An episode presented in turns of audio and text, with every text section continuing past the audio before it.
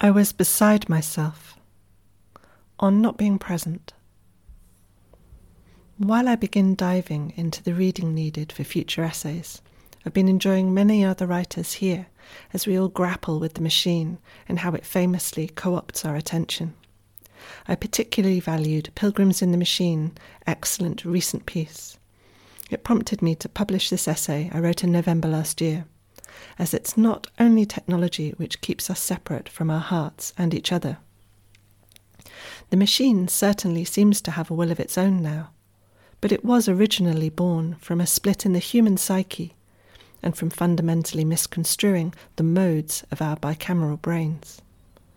In this piece, none of the distractions, nor my inability to be fully present, are attributable to outside factors such as pervasive attention harvesting technologies like smartphones, unless you count the whole of one's society and upbringing as outside, which I don't really.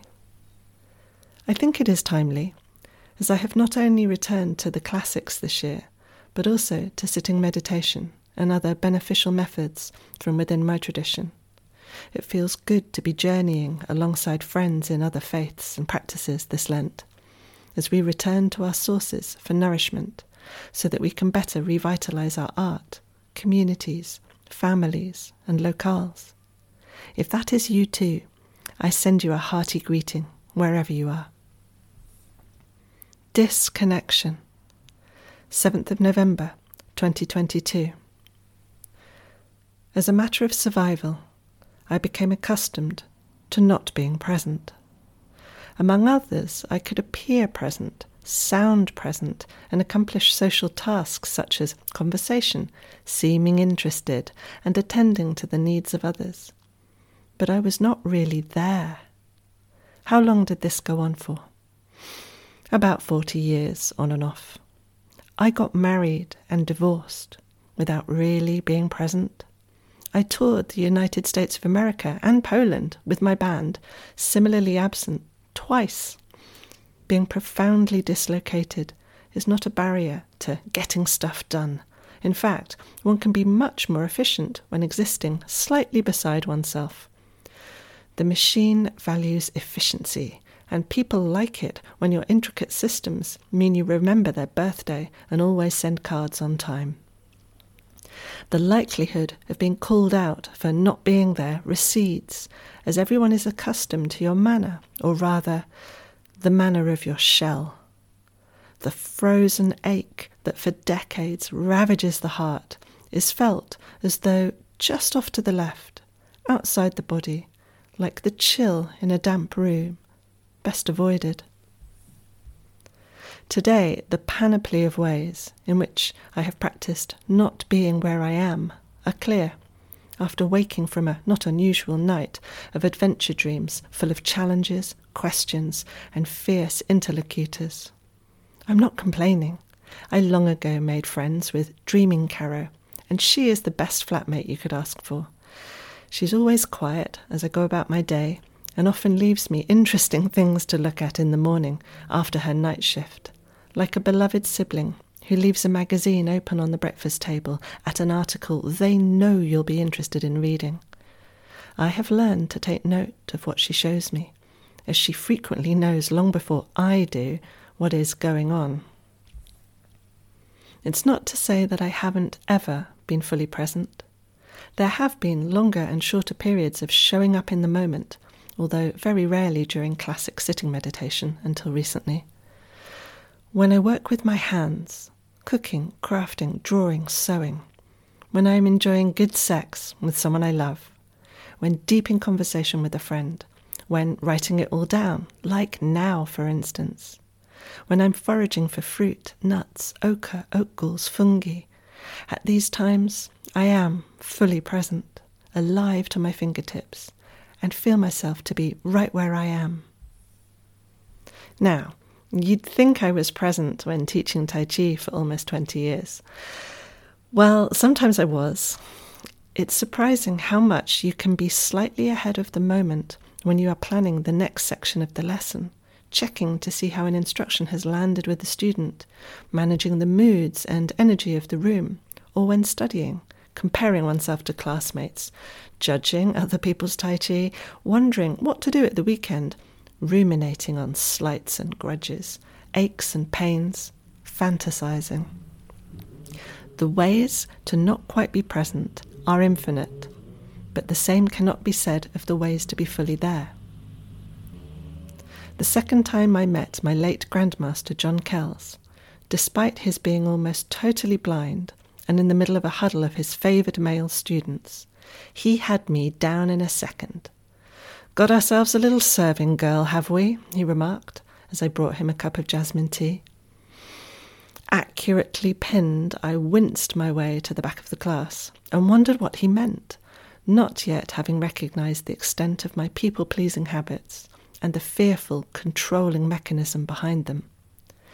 Nor had he yet admitted his old school misogyny, but perhaps that is a story for another time. The bitter taste of periodic skewering has been a constant in my life, spaced far enough apart and rare enough that I could almost forget the last before the next, but with the same metallic tang and unpalatable flavour, the same hot cheeks and cold shiver. Not this again! How? Why? I thought I'd got it right. One time at the school, John asked me to really let my energy out. An impossible request, which meant nothing to me in those days apart from being a sure prompt to feeling inadequate and confused. In sheer frustration, I did express something in my movements, I'm not sure what.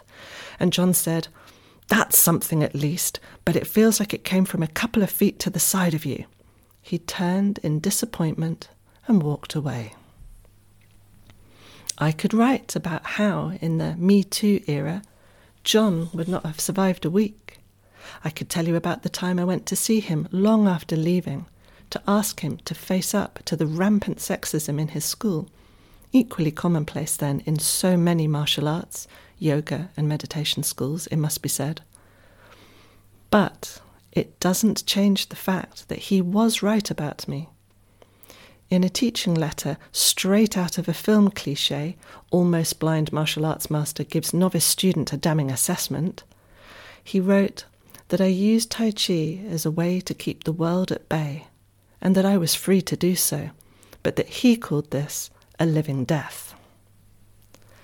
Because I was lucky enough that my practice had recently brought me to that place where the whole edifice of mind collapses, and I was left quaking as though newly arrived on earth, and being fortunate enough to have a teacher who could guide me through that dark night and not take advantage in any way, I was able to hear the truth in John's words and not reject the bitter medicine.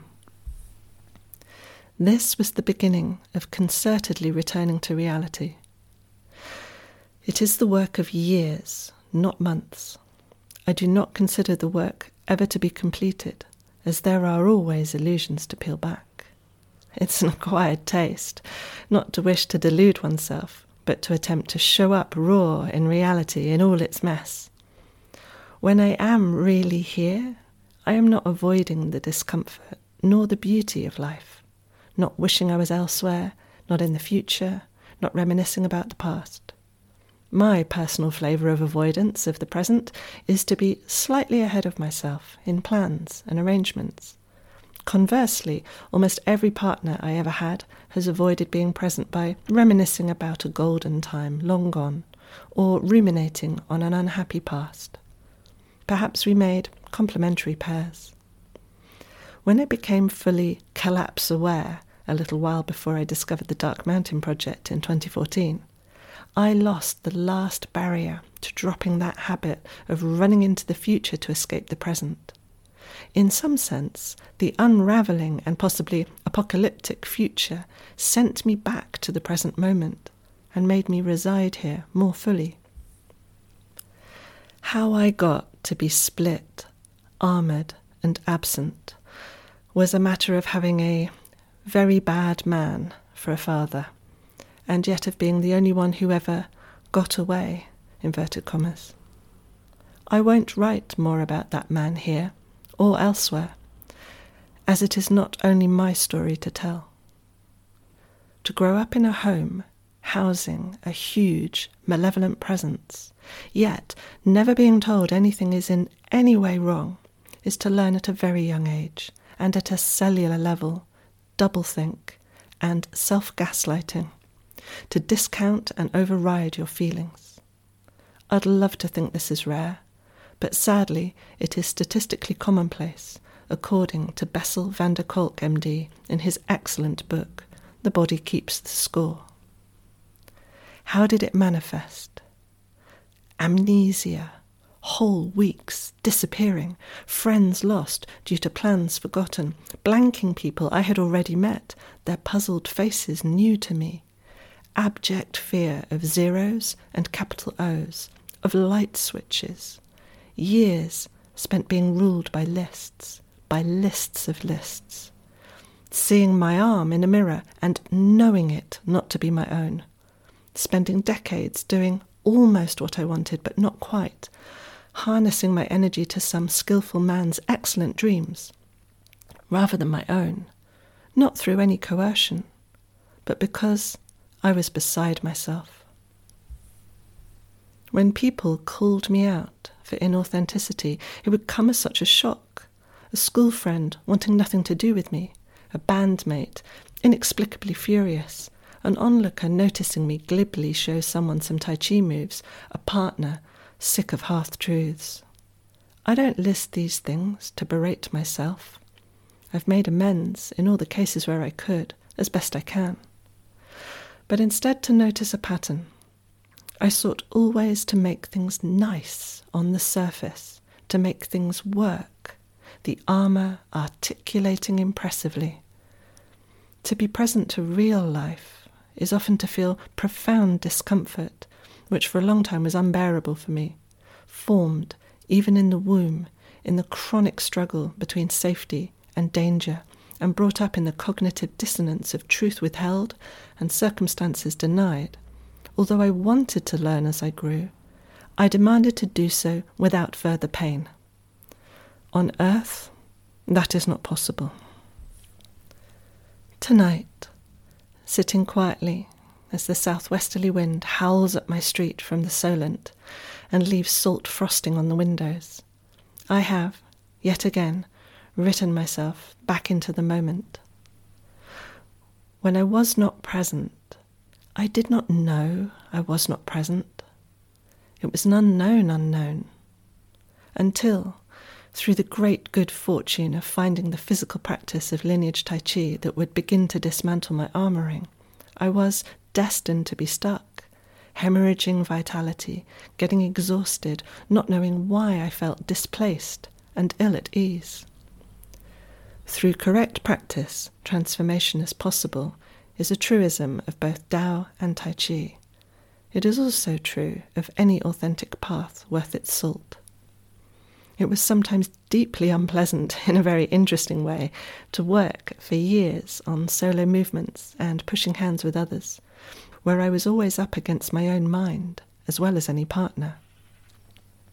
There were countless sobs of freedom as each little bit or huge chunk of tightness of mind, heart, or body fell away, allowing breath to flow in, initiating movements towards freedom. From all this, over the last decade, much later than is ideal, I learned how to experience my conscience. Conscience is in the body. Unless you can feel how you really feel, no one else's feelings can truly make an impression on you, and you cannot take them to heart. Only go through the motions of what seems appropriate until the next time you fuck up because you don't really understand the rules by finally feeling my own losses, shortcomings, shocks, and injuries, and by yielding to my conditioning, as John Kells would have put it, I finally came, mostly, to reside right where I am, in the unsatisfactory, uncertain present, the only place where anything actually happens, the only place where anyone truly lives. I'm still fairly new here, and am prone to standing, looking up at the trees and down at the ground, seeming a little odd probably, while just feeling amazed that I can finally be here.